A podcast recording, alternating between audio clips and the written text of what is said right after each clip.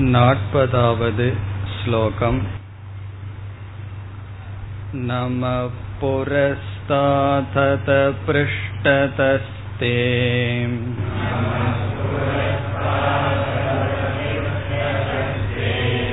நமோஸ்து தே சர்வத ஏவ சர்வ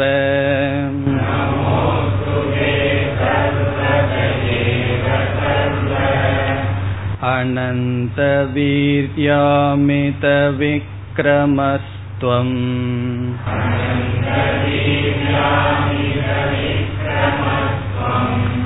சர்வம் சமாப்னோஷி ததோசி சர்வஹ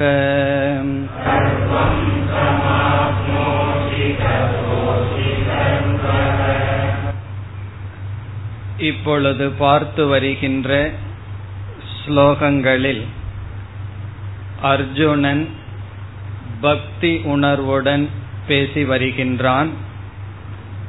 அவ்விதம் பேசும் பொழுது விஸ்வரூபமாக காட்சி கொடுத்து கொண்டிருக்கின்ற பகவான் கிருஷ்ணரே நிர்குணஸ்வரூபமானவர் என்று 38வது ஸ்லோகத்தில் கூறினான். துவம் ஆதிதேவக புருஷக புராணக, பிறகு வேத்தாசி வேத்யம்ச, நீங்களே அனைத்தையும் அறிபவர், எல்லோருடைய புத்தியிலிருந்தும் சாட்சியாக இருப்பவர், பிறகு அறியப்படுவதும் நீங்களாக இருக்கின்றீர் என்று சகுண ரூபமாகவும் நிர்குண ரூபமாகவும் நீங்களே இருக்கிறீர்கள் என்று கூறினான். பிறகு வாயுகு யமக அக்னி என்று எல்லா தேவதைகளாகவும் நீங்கள் இருக்கிறீர்கள் என்று கூறி பிறகு நமஸ்காரத்தை சமர்ப்பிக்கின்றான்.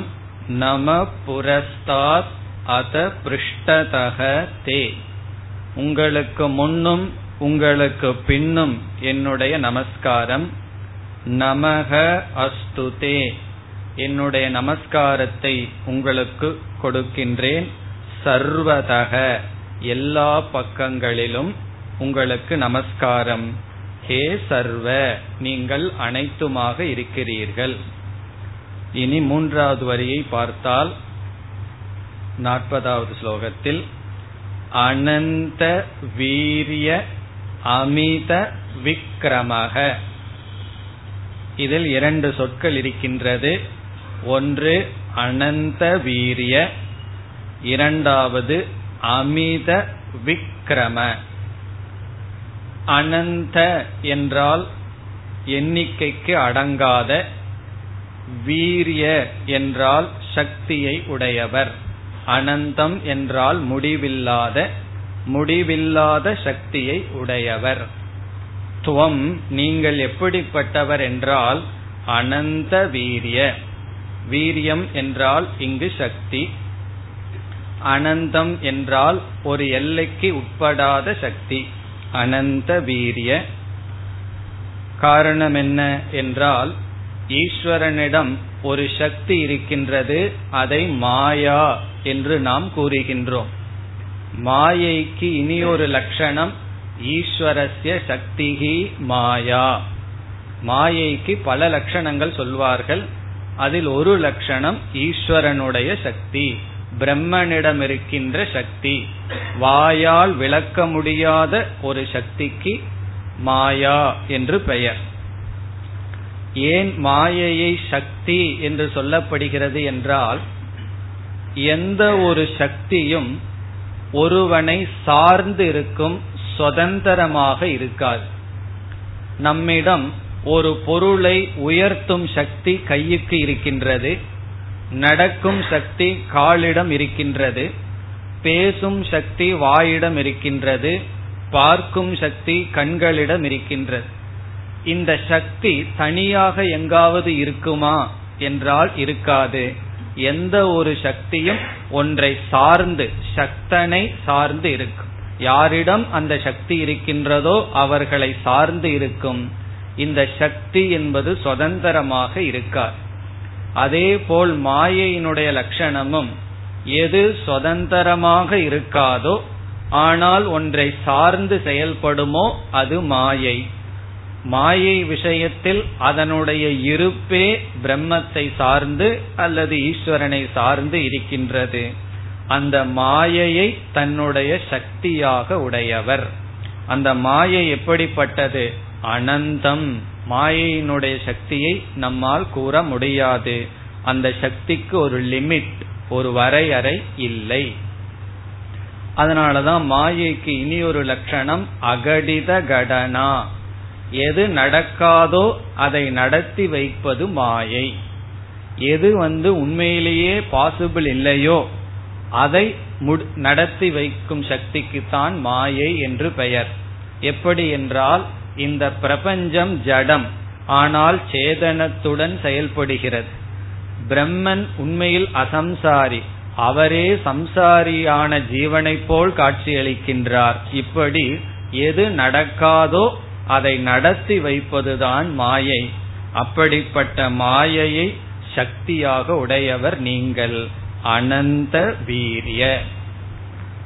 இனி அடுத்த சொல், இதை பிரித்து படிக்கும் பொழுது அனந்த வீரியா மித அப்படி படிக்க கூடாது. அனந்த வீரிய அமித விக்ரமக.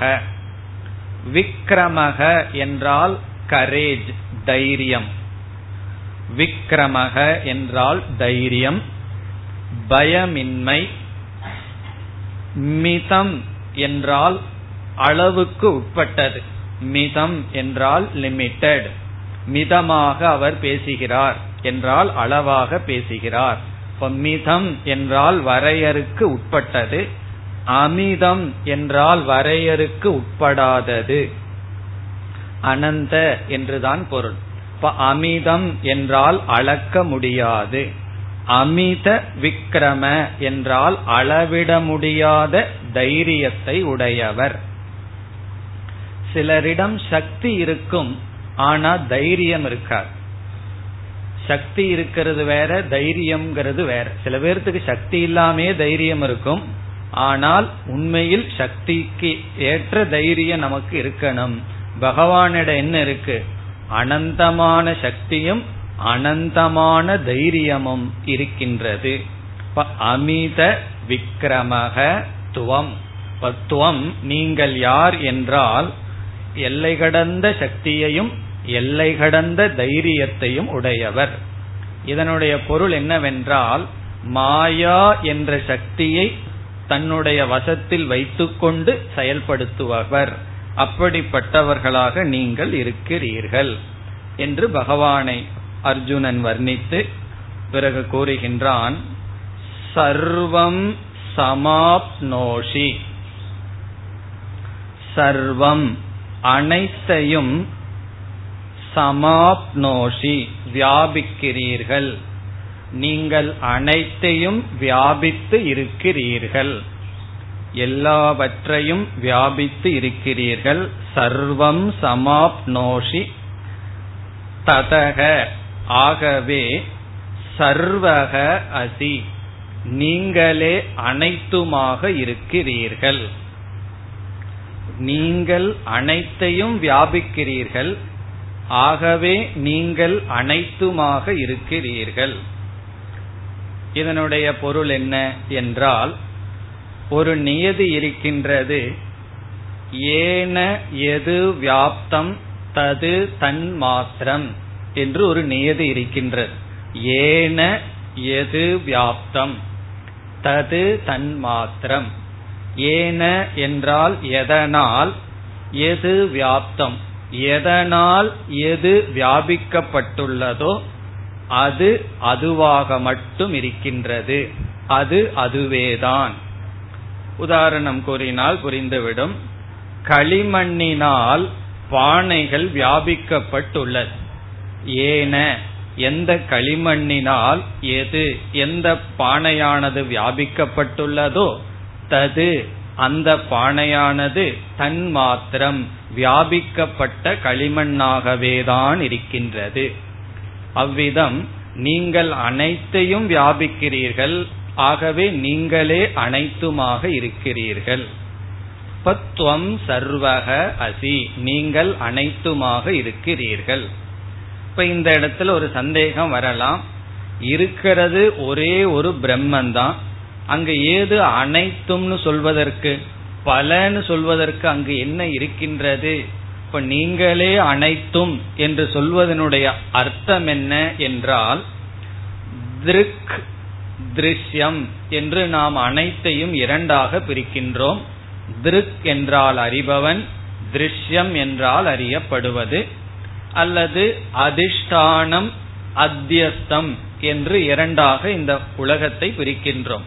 அதிஷ்டானம் என்றால் ஆதாரம், அத்தியஸ்தம் என்றால் அதன் மீது ஏற்றி வைக்கப்பட்டுள்ளது, அல்லது காரணம் காரியம், இவைகளெல்லாம் ஒன்றுதான். திருக் திருஷ்யம், அதிஷ்டானம் அத்தியஸ்தம், காரணம் காரியம். காரணம் களிமண், காரியம் என்பது விதவிதமான பானைகள், அதிஷ்டானம் என்பது கயிறு, அத்தியஸ்தம் என்பது பாம்பு. பிறகு திருக் என்பது நாம் பார்ப்பவன், திருஷ்யம் என்பது பார்க்கப்படுவது. இங்கு அனைத்தும் இஸ் ஈக்குவல் டு திருக் பிளஸ் திருஷ்யம், அல்லது காரணம் பிளஸ் காரியம், அல்லது அதிஷ்டானம் அத்தியஸ்தம். இங்கு அர்ஜுனன் என்ன சொல்கின்றான்? நீங்கள் திருக்காகவும் இருக்கிறீர்கள், திருஷ்யமாகவும் இருக்கிறீர்கள், அதிஷ்டானமாகவும் இருக்கிறீர்கள், அத்தியஸ்தமாகவும் இருக்கிறீர்கள், நீங்கள் காரணமாகவும் இருக்கிறீர்கள், காரியமாகவும் இருக்கிறீர்கள், அல்லது இருக்கின்ற ஒரே ஒரு தத்துவத்தின் மீது விதவிதமான நாம ரூபங்கள் சேர்க்கப்பட்டிருக்கிறது, அந்த நாமரூபமும் நீங்கள்தான். எதில் இந்த நாமரூபம் சேர்க்கப்பட்டுள்ளதோ அதுவும் நீங்கள்தான். அதான் சர்வக என்ற சொல்லினுடைய பொருள். அதாவது களிமண் மட்டும் இருக்கின்றது, அந்த களிமண்ணிடம் விதவிதமான ரூபங்கள் நாமங்கள் சேர்த்தவுடன் பானைகள் என்று விதவிதமாக வருகிறது. இப்பொழுது இந்த நாம ரூபம் யாரை சார்ந்தது என்றால், சாஸ்திரம் கூறுகிறது அதுவும் பிரம்மன்தான். அது ஈஸ்வரனுடைய அபரா பிரகிருதி, கீழான சொரூபம். பிறகு அதிஷ்டானம் மேலான சொரூபம். ஆகவே இங்கு சர்வம் என்ற சொல்லில் அர்ஜுனன் அதிஷ்டானமாகவும் நீங்கள் இருக்கிறீர்கள், அதன் மீது என்னவெல்லாம் ஏற்றி வைக்கப்பட்டுள்ளதோ அதுவாகவும் இருக்கிறீர்கள், விஸ்வமாகவும் விஸ்வாதாரமாகவும் நீங்கள் இருக்கிறீர்கள். அதனாலதான் சில சமயங்கள்ல சர்வஜ்ஞகங்கிற சொல்லுக்கு பொருள் கொடுக்கும் பொழுது சர்வமாகவும் அறிபவராகவும் இருக்கிறீர்கள், சர்வம் ச ஞக ச என்று சொல்லப்படும். அதைத்தான் இங்கு சொல்கின்றான். ஆகவே யாது காரணத்தினால் நீங்கள் அனைத்தையும் வியாபிக்கிறீர்களோ அந்த காரணத்தினால் நீங்களே அனைத்துமாக இருக்கிறீர்கள். இனி நாம் அடுத்த ஸ்லோகத்திற்கு செல்லலாம். சகேதி மத்வா பிரசபம் யதுக்தம்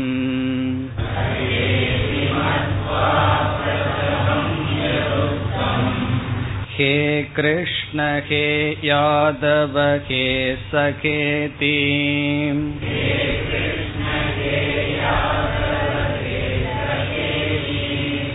அஜானதா மஹிமானம் தவேமம்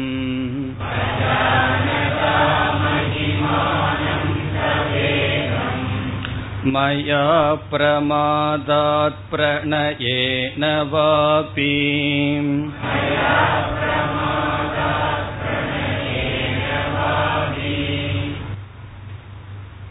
இந்த இரண்டு ஸ்லோகங்களில் 41 42 இதில் அர்ஜுனன் என்ன செய்கின்றான் என்றால், கிருஷ்ணருடைய உண்மையான சொரூபத்தை அறிந்தவுடன், கிருஷ்ணருடைய பெருமையை தெரிந்தவுடன், பெருமையை தெரியாத காலத்தில் பகவானிடம் தான் எப்படி நடந்து கொண்டோம் என்பதை சிந்தித்து பார்த்து அதற்காக பகவானிடம் மன்னிப்பு கேட்கின்றான். அதாவது பகவானுடைய அவதார தத்துவத்தை தெரியாமல் சாதாரண ஒரு மனிதராக முன் கிருஷ்ணரை அர்ஜுனன் நினைத்து கொண்டிருந்தான். அப்பொழுது பகவானிடம் எப்படியெல்லாம் பழகினான் என்பதை அவன் நினைத்து பார்த்து அதற்காக பகவானிடம் நான் அறியாமல் உங்களிடம் இவ்விதம் நடந்து கொண்டேன் என்று கூறுகின்றான். காரணம் என்ன என்றால், பகவானுடைய உண்மையான சொரூபத்தை அர்ஜுனன் புரிந்து கொள்ளவில்லை. மற்றவர்களெல்லாம் பகவான் ஏதோ வேடிக்கை காட்டும் ஒரு மனிதர் என்று நினைத்தார்கள். இப்பொழுதுதான் கிருஷ்ணர் ஒரு பரமாத்மா அல்லது அவதார சுரூபமானவர்.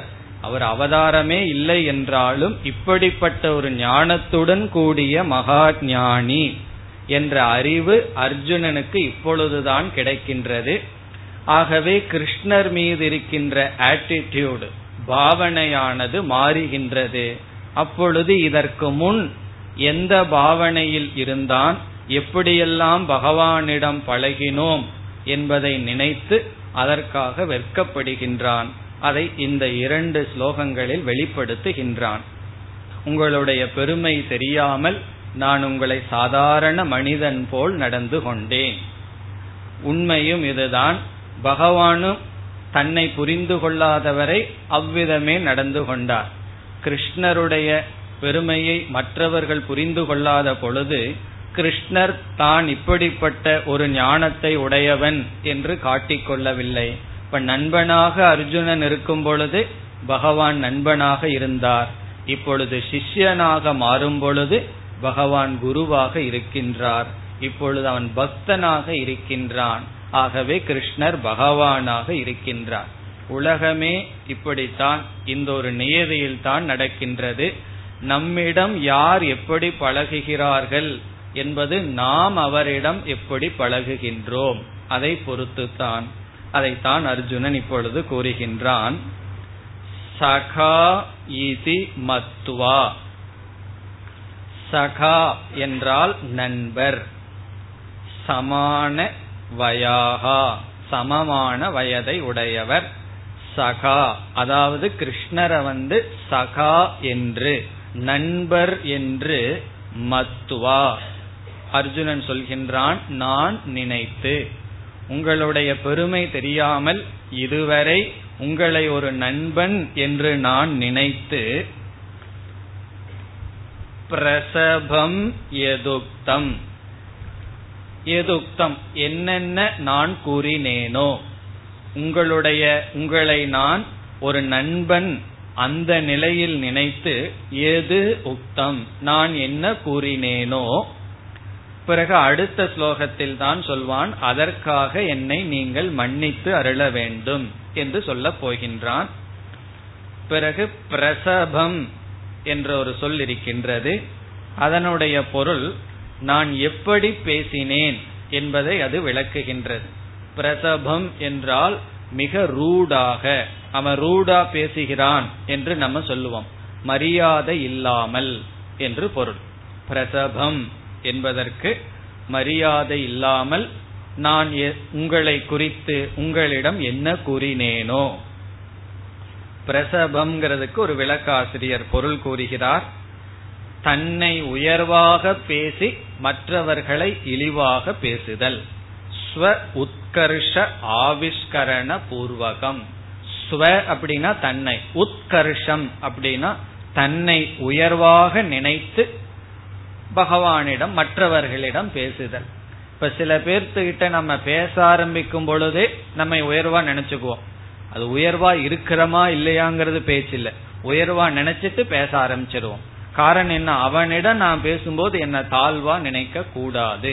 இப்போ ஒரு பாஸ் இருக்காருன்னு சொன்னா அவருடைய அசிஸ்டன்ட் கிட்ட பேசும்போது என்ன நினைச்சிட்டு பேசுவார், இவரை விட அவருக்கு புத்தி இருந்தாலும் தன்னை உயர்வா நினைச்சிட்டு தான் பேச்சே ஆரம்பிப்பார். அப்படி தன்னை உயர்வா பாவித்து கொண்டு பேசுவது பிரசபம். பிறகு எப்படியெல்லாம் பகவானை நான் அழைத்தேன் என்று அர்ஜுனன் கூறுகின்றான். இப்படியெல்லாம் நான் கூறியுள்ளேன். எப்படி? ஹே கிருஷ்ண, ஹே யாதவ, ஹே சகே இதி. ஹே கிருஷ்ண, ஹே கிருஷ்ணா என்றும், ஹே யாதவ, யாதவா என்றும், ஹே சகே நண்பா என்றும் நான் உங்களிடம் பிரசபம் யதுக்தம் மிக ரூடாக மரியாதையில்லாமல் நான் பேசி இருக்கின்றேன். சமஸ்கிருதத்தில் ஹே என்ற சொல் சமமான இருவருக்குள் பேசுகின்ற வார்த்தை. ரெண்டு பேர் சமமாய் இருப்பவர்களுக்குள்ள ஹே என்ற வார்த்தை பயன்படுத்தப்படும். ஒருவன் மேலாக இருந்து கீழானவனிடம் பேசும் பொழுது ரே என்ற வார்த்தை பயன்படுத்தப்படும்.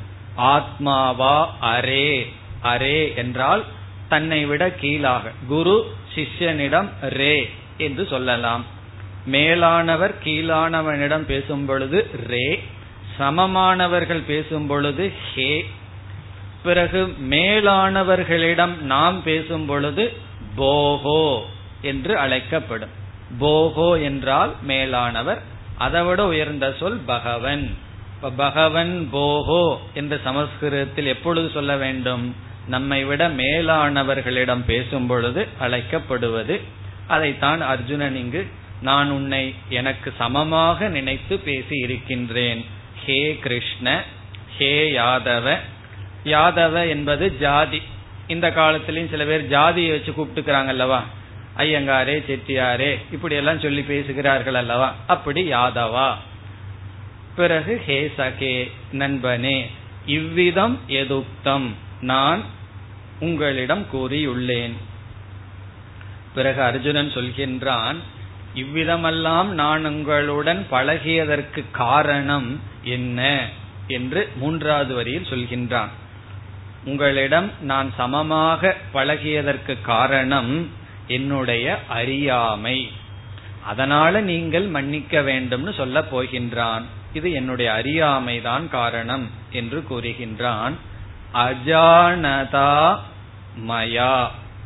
அஜானதா என்றால் அறியாமையா உடன் கூடியிருக்கின்ற நாலாவது வரையில மயா என்னால், அறியாமையுடன் கூடியிருக்கின்ற என்னால், அறியாமையினால் என்னால்.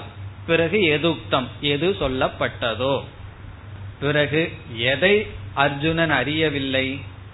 மகிமானம் தவ, உங்களுடைய பெருமையை.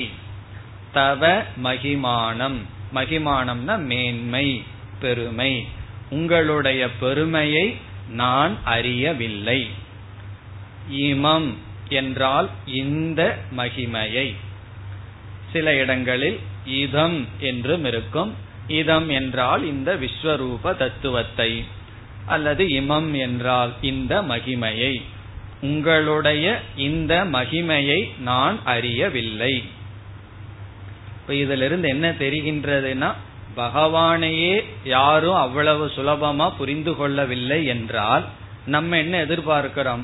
எல்லோரும் என்னை புரிந்து கொள்ள வேண்டும். இது ஒரு பெரிய எதிர்பார்ப்பு நம்ம மனசுல இருந்துட்டு இருக்கு. ஆனா உண்மை என்னவென்றால், நம்ம எவ்வளவு தூரம் மற்றவங்க புரிஞ்சுக்கிறாங்களோ அவ்வளவு தூரம் அவங்களுடைய புத்திக்கு உட்பட்டு தான் நம்ம வாழ்க்கையே இருக்கு.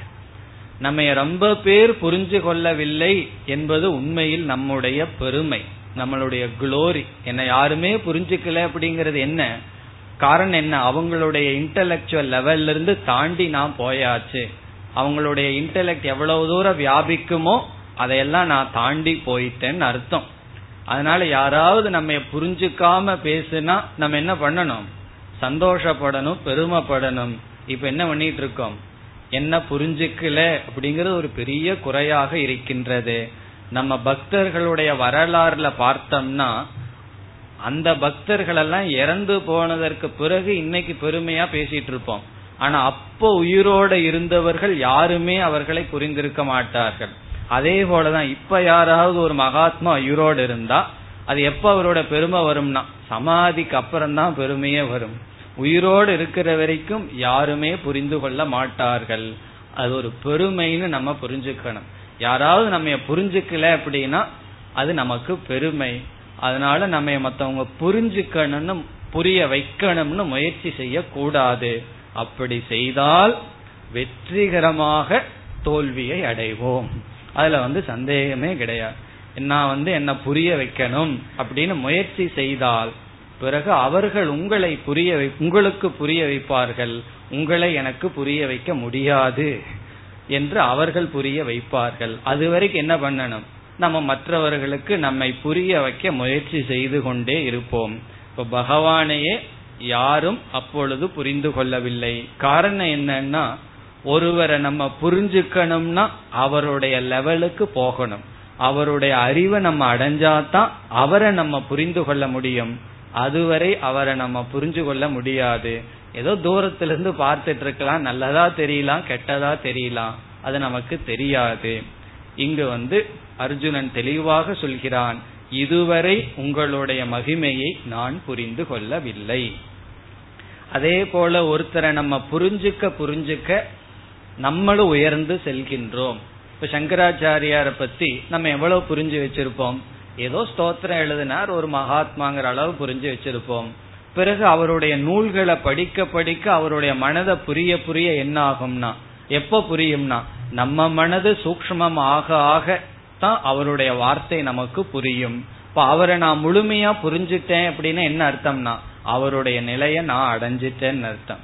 இப்போ ஒருவரை நம்ம எப்ப முழுமையா புரிஞ்சுக்க முடியும்? அவருடைய நிலையை அடைஞ்சாதான் புரிஞ்சுக்க முடியும். ஆனால் ஓரளவு யூகித்து ஸ்ரத்த இருந்தா அவருடைய நிலை வராட்டியும் கூட ஏதோ ஒரு மகிமை இருக்குன்னு புரிந்து கொள்ளலாம். இது ஞானத்துக்கு முன்னாடி இருக்கின்ற இடைவெளி. அந்த நிலையில் இங்கு அர்ஜுனன் இருக்கின்றான். முழுமையா பகவான் அர்ஜுனன் புரிந்திருந்தால் விஸ்வரூபத்திலிருந்து சாதாரண ரூபத்துக்கு வாங்கன்னு கேட்க மாட்டான். பயத்துடன் தான் இருக்கின்றான். இருப்பினும் இவரை நாம் சாதாரண மனிதர் என்று நினைத்தோம், அப்படி அல்ல என்று இங்கு கூறுகின்றான். என்னுடைய அறியாமையினால் உங்களுடைய மகிமையை நான் புரிந்து கொள்ளாமல் கூறினேன்.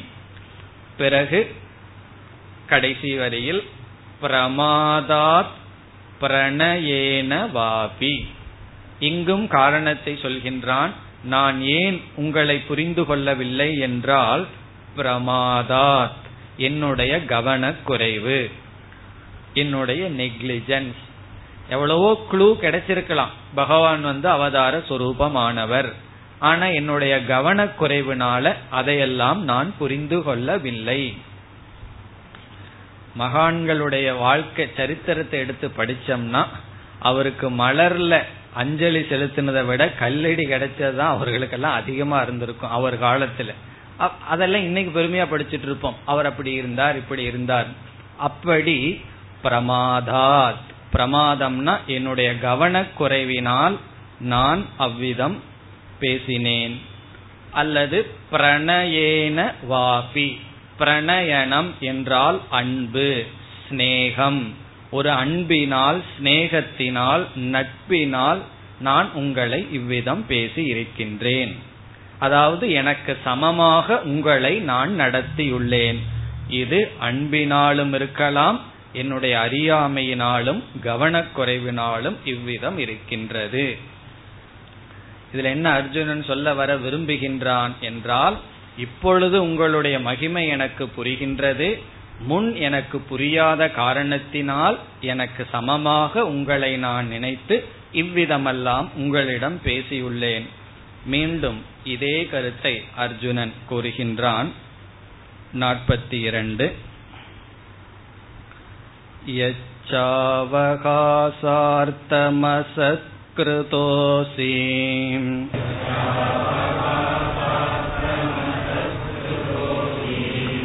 விஹாரசையாசன போஜனேஷு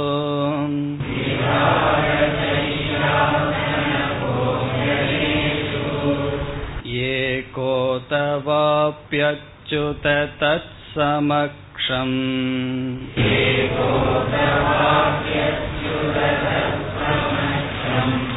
தத்க்ஷாமயே த்வாமஹமப்ரமேயம்.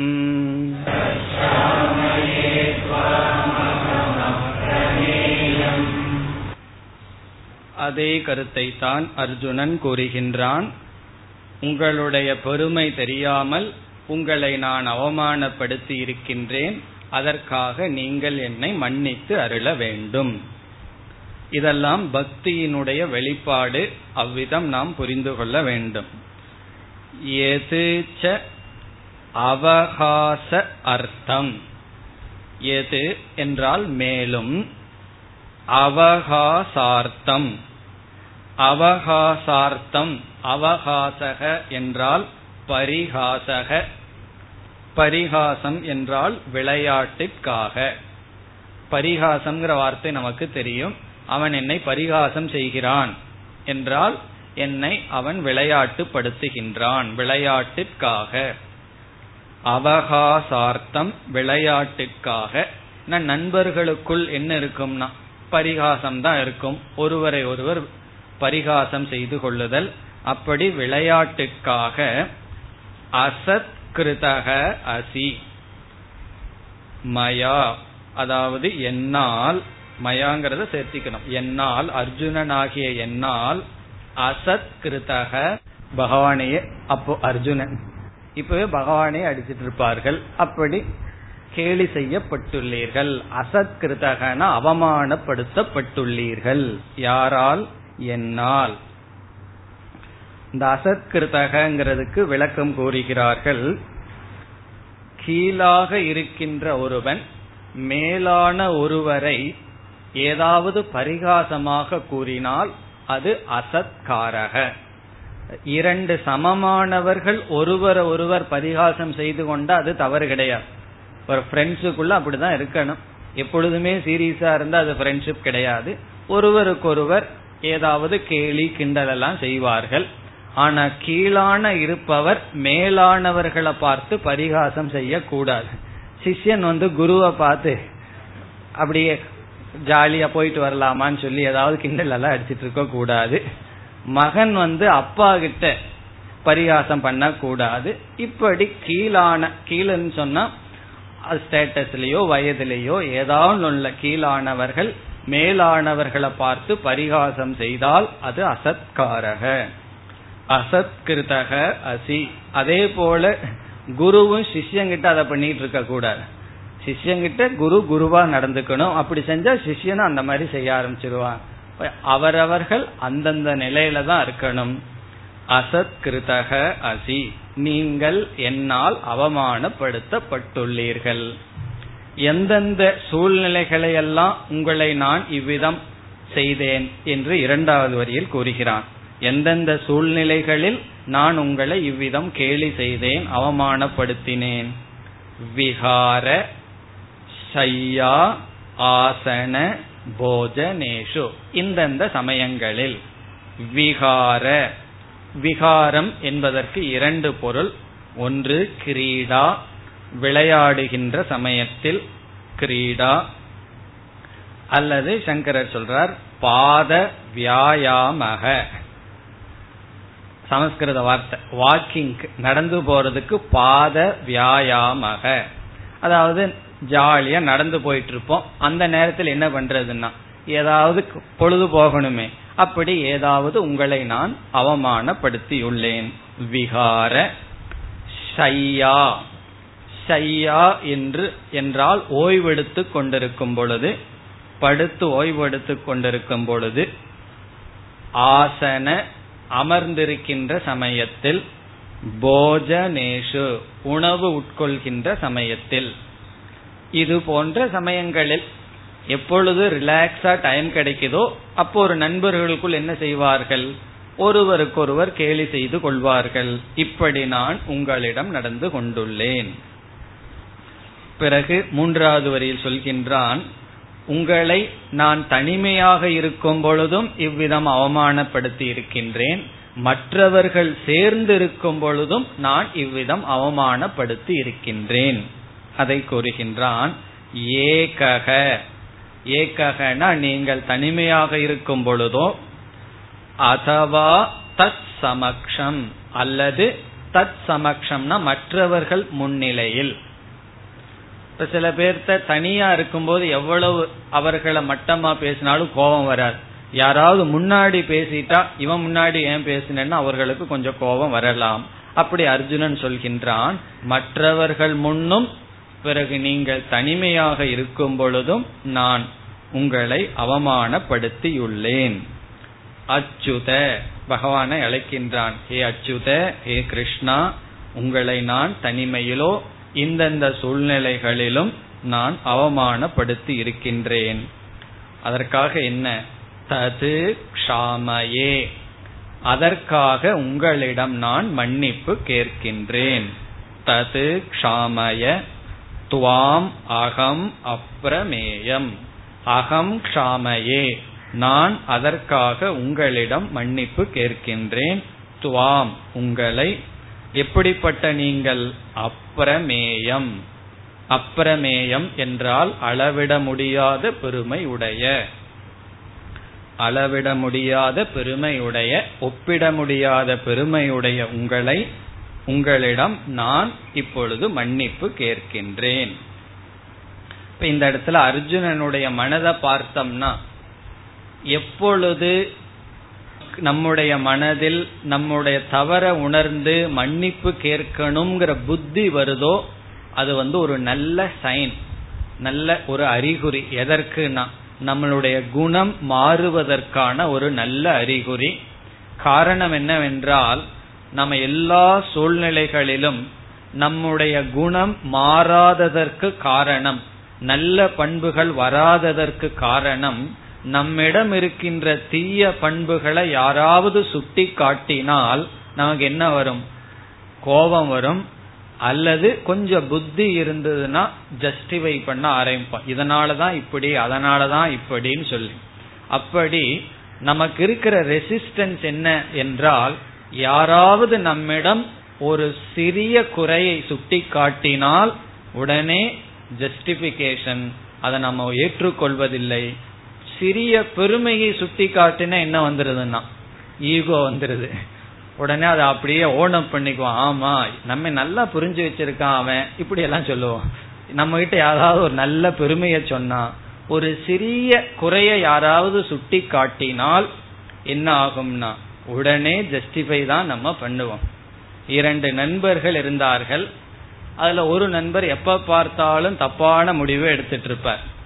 அதனால இனி ஒரு நண்பர்கிட்ட சொன்னார், இனிமேல் நான் எந்த இடத்துல தப்பு செஞ்சாலும் நீ உடனே சுட்டி காட்டணும், கோபப்பட்டு பேசினாலோ ஏதாவது பண்ணா சுட்டி காட்டணும்னார். அந்த நண்பர் சொன்னார், நான் இதை பல முறை செஞ்சு பார்த்துட்டேன், ஆனா நான் எப்ப சுட்டி காட்டினாலும் நீங்க ஜஸ்டிஃபை தான் பண்றீங்க, அதனால நான் சுட்டி காட்டல அப்படின்னார். அதற்கு அந்த நண்பர் சொன்னார், கிடையாது, நான் ஜஸ்டிஃபையே பண்ணினதில்லை, நான் ஜஸ்டிஃபையே பண்ணினதில்லை, நீ சும்மா சொல்ற அப்படின்னார். அப்ப அவர் சொன்னார், இதுக்கு பேரு தான் ஜஸ்டிபிகேஷன். அதாவது ஒருவர் நம்ம கிட்ட ஒரு குறைய சொன்னா நீங்க என்ன சொன்னாலும் ஜஸ்டிஃபை பண்றீங்கன்னா, இல்ல நான் அப்படி பண்ணலனா, அதுக்கு பேரு தான் ஜஸ்டிபிகேஷன். இந்த குணம் நமக்கு இருக்கு. என்னைக்கு நம்மளுடைய குறைய நம்ம மாத்திக்க முடியும்னா, யாராவது நம்ம குறைய சொன்னா அது உண்மையோ பொய்யோ அது வேற, அது அவர்கள் கொஞ்சம் மிகைப்படுத்தி தான் சொல்லுவார்கள், அது இருக்கட்டும், அதை முதல்ல அதை நம்ம பார்க்கணும். அதற்கு பிறகு அந்த குறைய உணர்ந்து இந்த மன்னிப்பு கேட்கிற புத்தி யாருக்கு வருதோ அவர்களாலதான் தன்னுடைய பலகீனத்திலிருந்து நீங்க முடியும். இப்ப இந்த ரெண்டு ஸ்லோகத்திலிருந்து நம்ம அர்ஜுனனுடைய மனசை கவனிக்கணும். அர்ஜுனனுடைய மனசுக்குள்ள என்னென்ன மாற்றமெல்லாம் உருவாகி இருக்கிறது என்றால், அவனுடைய தவறை உணர்கிறான், பகவான் மீது அவனுக்கு பக்தி வருகின்றது, பகவானுடைய பெருமையை அவன் உணர்கின்றான். பிறகு இந்த விகார சையாசன, அதுல நமக்கு முக்கியம் இல்லை, அர்ஜுனனுடைய மனதைத்தான் இந்த ரெண்டு ஸ்லோகங்களிலிருந்தும் கவனிக்க வேண்டும். இனி அடுத்த ஸ்லோகம், பிதாசி லோகஸ்ய சராசரஸ்ய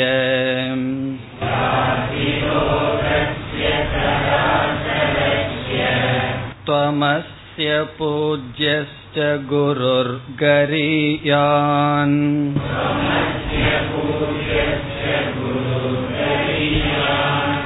நத்வத் சமோப்யப்யதிக குதோன்யக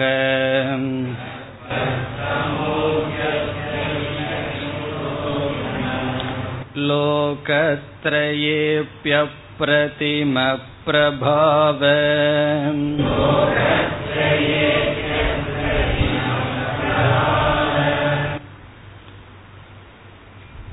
இங்கு மீண்டும் பகவானுடைய பெருமையை அர்ஜுனன் கூறுகின்றான். பிதா அசி லோகஸ்ய சராசரஸ்ய. சராசரஸ்ய சரம் என்றால் நகர்கின்ற, அச்சரம் என்றால் நகராத, அஸ்ய லோகஸ்ய அப்படிப்பட்ட இந்த உலகத்திற்கு, உலகத்திற்கு அடைமொழி. லோகஸ்யனா உலகத்திற்கு. இந்த உலகம் எப்படி இருக்கின்றது? சரம் அச்சரம், நகர்கின்ற நகராததாக இருக்கின்றது. அஸ்யன் ஒரு வார்த்தை இரண்டாவது வரையில் இருக்கு. அஸ்ய இந்த, நகர்கின்ற நகராத, அல்லது சேதன அச்சேதனம். சரம்னா சேதனம் அறிவுடைய, அச்சரம்னா ஜடமான இந்த உலகத்திற்கு பிதா துவம் அசி, நீங்களே பிதாவாக இருக்கிறீர்கள். பிதானா தந்தை, காரணமாக இருக்கிறீர்கள். நீங்களே நகர்கின்ற நகராத இந்த உலகத்திற்கு தந்தையாக இருக்கிறீர்கள். பிறகு பூஜ்யக, பூஜ்யக என்றால் வணக்கத்துக்கு உரியவராக நீங்கள் இருக்கிறீர்கள். பூஜ்யமாக நீங்கள் இருக்கிறீர்கள்னா என்ன அர்த்தம்? இங்கிலீஷ்ல சொல்லும்போது பூஜ்ய சுவாமிஜினா ஜீரோ சுவாமிஜி. இந்த இடத்துல ஜீரோன்னு அர்த்தம் கிடையாது. பூஜ்யம் என்றால் இங்கே பூஜா யோக்கியம், வணங்குவதற்கு தகுதி உடையவர். பூஜார்ஹம் என்று பொருள், பூஜிப்பதற்கு அர்ஹதை உடையவர். அப்படி இருக்கிறீர்கள்.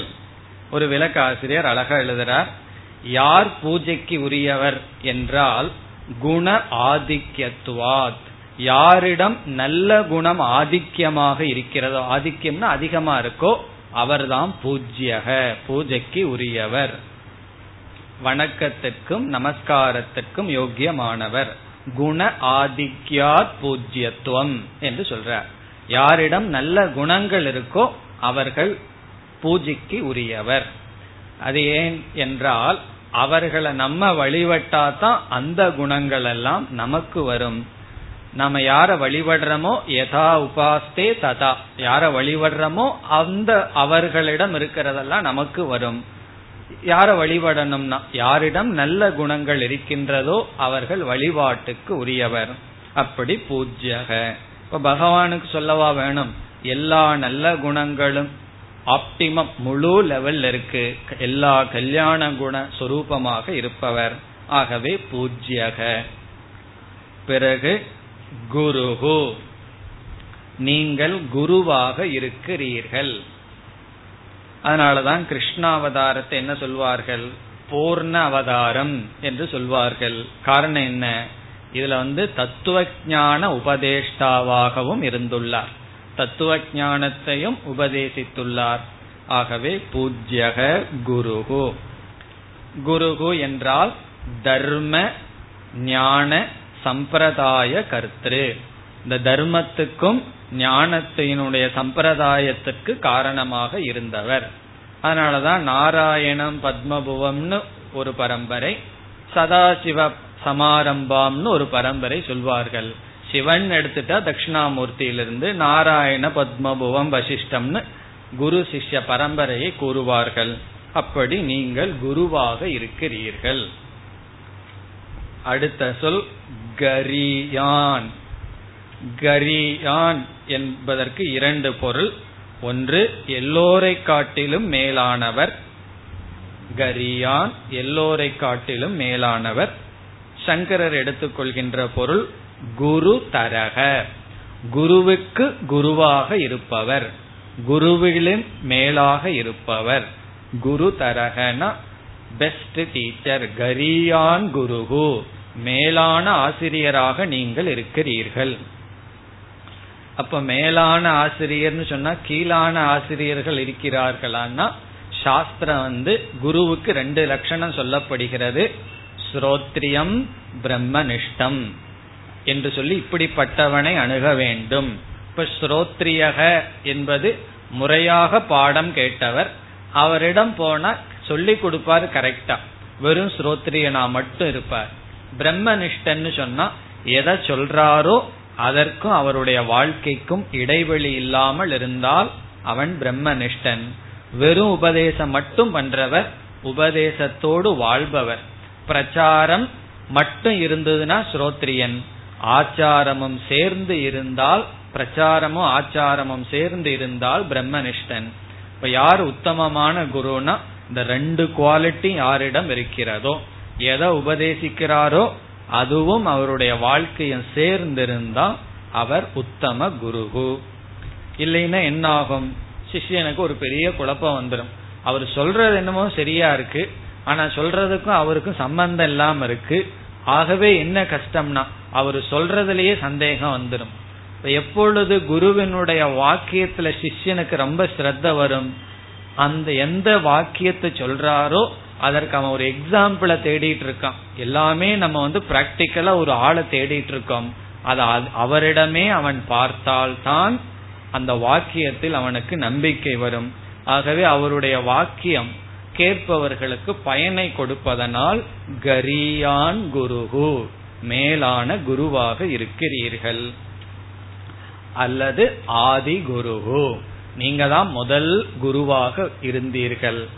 இமம் விவஸ்வதே, விவஸ்வானுக்கு நான் இதை சொன்னேன் இப்படின்னு பகவான் 4வது அத்தியாயத்துல சொன்னார். நான் தான் இதை சூரிய பகவானுக்கு சொன்னேன், இப்படி பரம்பரையா வந்ததுன்னு சொன்னார். அப்படி நீங்கள் தான் முதல் குருவாக இருக்கிறீர்கள். குருஹு கரியான். அடுத்தது ந த்வத் சமக அப்யதிகஹ. த்வத் சமக நாஸ்தி, உங்களுக்கு சமமானவர்கள் இல்லை. த்வத்னா த்வத் சமக, உங்களுக்கு சமமானவர்கள் இல்லை. த்வத் சமக ந அஸ்தி. இந்த 3வது வரியில என்னென்னமோ இருக்கு, ந த்வத் சமோப்யஸ்த்யப்யதிகோ அப்படி எல்லாம் இருக்கு. சரியா பிரிச்சா த்வத் சமக ந அஸ்தி, அது ஒரு வார்த்தை. உங்களுக்கு சமமானவர் யாரும் இல்லை. ஆகவே அப்யதிகஹ குதஹ அன்யஹ. அப்யதிகஹனா உங்களுக்கு மேலானவர், அப்யதிகஹ. குதஹ அன்யஹ, வேறு யார் இருக்க முடியும்? அப்யதிகஹனா சுப்பீரியர், அன்யஹ உங்களுக்கு மேலான வேறு ஒருவர் யார் இருக்க முடியும்? இதற்கு என்ன விளக்கம் சொல்கிறார்கள், நீங்கள் ஈஸ்வரன், ஈஸ்வரனுக்கு வேறாக யார் இருக்க முடியும்னா ஈஸ்வரன் ஒருத்தர் தான், 2 ஈஸ்வரன் இல்லை. அது ஒரு விளக்க ஆசிரியர் சொல்றார். ஒரு கால் 2-3 ஈஸ்வரன் இருந்தாருன்னு வச்சுக்கோமே, ஒரு ஈஸ்வரன் வேண்டாம், 2-3 ஈஸ்வரன் இருந்தா ஒரு ஈஸ்வரனுக்கு சிருஷ்டி செய்யலாங்கிற எண்ணம் வரும் பொழுது அதே சமயத்துல இனி ஒரு ஈஸ்வரனுக்கு பிரளயம் பண்ணலான்னு எண்ணம் வந்துருமா? அப்புறம் என்ன ஆகிறது? ஒரு ஈஸ்வரனுக்கு ஸ்திதி பண்ணலாங்கிற தாட் வந்த உடனே இனி ஒரு ஈஸ்வரனுக்கு உடனே லயம் பண்ணிடலான்னு என்ன வந்தா எப்படி இருக்கும்னா, இப்ப இருக்கிற இந்தியா மாதிரி இருக்கும்னா எப்படின்னா, ஒரு கவர்மெண்ட் ஒரு ப்ராஜெக்ட செய்யும், அடுத்த கவர்மெண்ட் அதை இடிச்சு தள்ளும், அப்படி இருக்கும். ஆகவே 2 ஈஸ்வரன் எல்லாம் இருந்தா விவகார லோபாக, ஒரு விவகாரமும் ஒழுங்கா நடக்காது.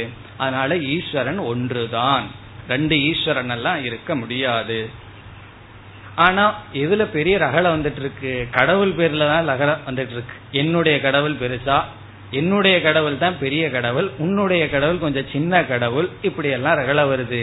இருக்கிறது ஒரே ஒரு கடவுள் தான், 2 ஈஸ்வரன் இருக்க முடியாது, ஒரே ஒரு ஈஸ்வரன் தான். அதத்தான் சொல்றார் அப்யதிகனா உங்களுக்கு மேல ரூல் பண்றவர் யாரும் இல்லை. பிறகு கடைசி வரி லோகத்ரயே அபி அப்ரதிம பிரபாவ. லோகத்ரயே அபி, 3 லோகங்களிலும் 3 லோகத்துக்குள்ளும் நீங்கள் இப்படி இருக்கிறீர்கள். அப்ரதிம பிரபாவ, பிரபாவ என்றால் சாமர்த்தியம், சக்தி, சாமர்த்தியம். அப்ரதிம என்றால், பிரதிமா என்றால் சாதிருஷ்யம் அல்லது உபமா, ஈக்குவல், அதை போல பிரதிமா. அப்ரதிம என்றால் உங்களுடைய சக்திக்கு ஒப்பாக யாரும் இல்லை. இத சுருக்கமா தமிழ்ல சொல்லணும்னா ஒப்பற்ற சக்தியை உடையவரே, கம்பேர் பண்ண முடியாத சக்தியை உடையவரே. பிரதிமா என்றால் உபமா, அப்பிரதிம என்றால் உவமையற்ற. எக்ஸாம்பிளே கிடையாது, உங்களுக்கு நீங்கள் தான் நிகர். அதனால ராமாயணத்துல சொல்லுவார்கள், ராவணனுக்கும் ராமருக்கும் யுத்தம் நடந்ததே அது எப்படி இருந்ததுன்னா, ராம ராவணையோர் யுத்தம் ராம ராவணையோர் இவ. ராமருக்கும் ராவணனுக்கும் நடந்த யுத்தம் எப்படி இருந்ததுன்னா, ராமருக்கும் ராவணனுக்கும் எப்படி இருந்ததோ அப்படி இருந்ததுன்னா. அப்படின்னு என்னன்னா, அதை கம்பேர் பண்ண முடியாது, ஒப்பிட முடியாது. உங்களுடைய சக்திய இதை போல என்று உபமான பிரமாணத்தின் மூலமா சொல்ல முடியாது.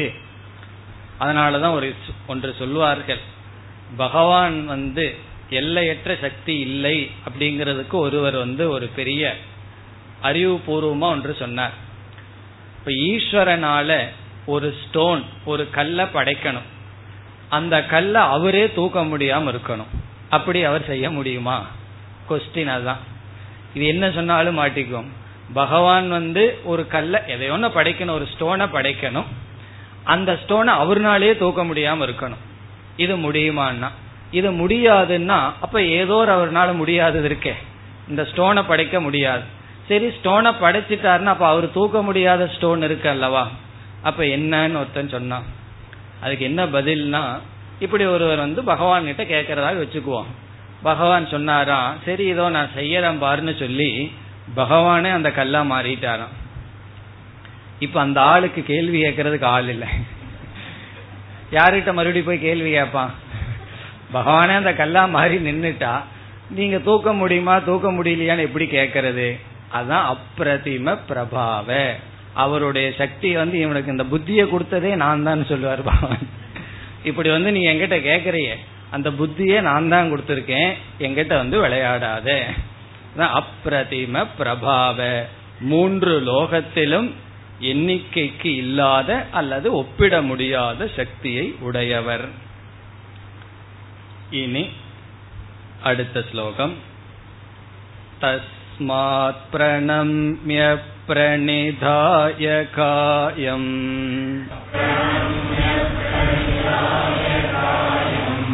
பிரசாதயே த்வாமஹமீஷமீட்யம்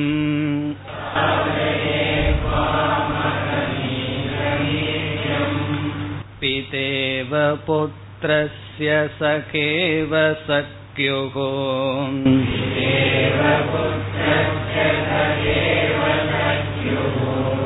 பிரிய பிரியாயார்ஹசி தேவ சோடும்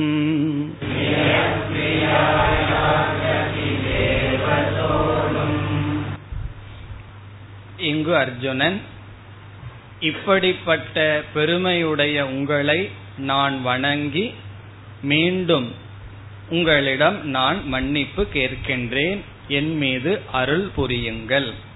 பிறகு உதாரணம் சொல்கின்றான், எப்படி இவர்களை மன்னிக்கிறார்களோ அப்படி நீங்கள் என்னை மன்னிக்க வேண்டும். அதாவது நாம மன்னிப்பு கேட்கறது மனதுக்குள்ள இருக்கிற ஒரு பெரிய வேல்யூ. அதே போல இனி ஒரு முக்கியமான வேல்யூ வேதாந்தத்துக்குள்ள வந்த உடனே அதிகமாக பேசக்கூடிய இனியொரு முக்கியமான பண்பு என்னவென்றால், நாம் மற்றவர்களை மன்னிப்பது. மற்றவர்களிடம் நம்முடைய தப்ப உணர்ந்து மன்னிப்பு கேட்கறது ஒரு வேல்யூ. மற்றவர்களுடைய குறையை, மற்றவர்களுடைய தவறை நாம் மன்னிப்பது மிக மிக முக்கியமான வேல்யூவாக சொல்லப்படுகிறது. காரணம் என்னன்னா, மற்றவர்கள் நமக்கு எவ்வளவோ கஷ்டத்தை கொடுத்திருப்பார்கள், அவமானப்படுத்தி இருப்பார்கள். அது அவங்க கஷ்டத்தில் இருக்கிறதுனால கொடுத்துள்ளார்கள் அல்லது ஏதோ ஒரு காரணத்துல கொடுத்துள்ளார்கள். அவர்கள் மீது இருக்கிற துவேஷம் நீங்கணும் என்றால் ஒரே ஒரு பாவனையில தான் நீங்கும், நமக்கு மன்னிக்கிற பாவனை இருந்தாதான் நம்மை யாரெல்லாம் கஷ்டப்படுத்தினார்களோ அவர்கள் மீது இருக்கிற துவேஷம் நீங்கும். இல்லை என்றால் அந்த துவேஷத்தோட தான் நம்ம கடைசி காலத்து வரைக்கும் இருப்போம். ஒருவர் மீது இருக்கிற ஒரு துவேஷத்தை நம்ம நீக்கிட்டோம்னா மனசுல அந்த லோடு குறையுதுன்னு அர்த்தம். மனதில் இருக்கிற துவேஷம் நீங்க நீங்க மனசு லைட் ஆயிட்டு வருது. ஆகவே இந்த உலகத்திலிருந்து நம்ம விடுபடணும்னா நமக்கு மன்னிக்கின்ற ஒரு பழக்கம் இருக்க வேண்டும். இதெல்லாம் நம்ம பார்க்க போறோம் விளக்கமா. இந்த forgiveness அப்படிங்கிற ஒரு வேல்யூவை நம்ம பார்ப்போம். இது மற்றவங்களுக்கு நன்மையோ இல்லையோ நமக்கு நன்மை. மற்றவங்களை நம்ம மன்னிச்சோம்னா முதல்ல பயனடைற யார்னா மன்னிக்கப்பட்டவன் அல்ல, மன்னிப்பவன். மற்றவங்களை நம்ம மன்னிச்சோம்னா நம்ம தான் முதல்ல பயனடைகின்றோம். இதை விட கொஞ்சம் ஹையர் லெவல்ல சொல்லுவார்கள், உண்மையிலேயே ஃபர்கிவ்னஸ்ங்கிறது உன்னுடைய மிஸ்டேக்க நீ கரெக்ட் பண்ற அவ்வளவுதான். என்னன்னா மற்றவங்களை நீ பிளேம் பண்ணியிருக்க, அந்த கரெக்ஷன் தான் ஃபர்கிவ்னஸ். இது ஒரு பெரிய பாசிட்டிவ் வேல்யூவே அல்லங்கிறார். ஏன்னா மற்றவங்களை ஏதோ ஒரு காரணத்துல நம்ம குறை கூறி வச்சுட்டோம், அந்த குறைய நீக்கிறது தான் மன்னித்தல் என்பது. இப்ப இந்த இடத்துல பகவானிடம் கேட்கின்றான் அர்ஜுனன், நீங்கள் என்னை மன்னிக்க வேண்டும். தஸ்மாத் பிரணம்ய பிரணிதாய காயம். தஸ்மாத் என்றால் ஆகவே. ஆகவே என்றால் என்ன பொருள்? உங்களுடைய பெருமையை நான் உணர்ந்தேன், உங்களிடம் நான் தவறாக நடந்து கொண்டதை நான் தவறு என்று உணர்ந்து உங்களிடம் நான் மன்னிப்பு கேட்கின்ற காரணத்தினால் பிரணம்ய உங்களை நான் வணங்கி, அதுவும் எப்படி வணங்குகின்றேன், காயம் பிரணிதாய. காயம்னா இந்த இடத்துல உடல், பிரணிதாயனா உடலை நான் தாழ்த்தி வீழ்ந்து என்று பொருள். காயம் பிரணிதாய உடலை நான் கீழே வீழ்ந்து உங்களை பிரசாதையே. பிரசாதையே என்றால் உங்களிடம் நான் மன்னிப்பு கேட்கின்றேன், என் மீது கருணை கொள்ளுங்கள், உங்களிடம் நான் கருணையை வேண்டுகின்றேன். துவாம் அகம் ஈசம் ஈட்யம். துவாம்னா உங்களை, அகம் பிரசாதையே நான் உங்களிடம் கருணையை வேண்டுகின்றேன். மேலும் அடுத்த வகுப்பில் தொடரலாம். ஓம் பூர்ணமத் பூர்ணமிதம் பூர்ணாத் பூர்ணமுதச்யதே பூர்ணஸ்ய பூர்ணமாதாய பூர்ணமேவாவசிஷ்யதே. ஓம் சாந்தி சாந்தி சாந்தி.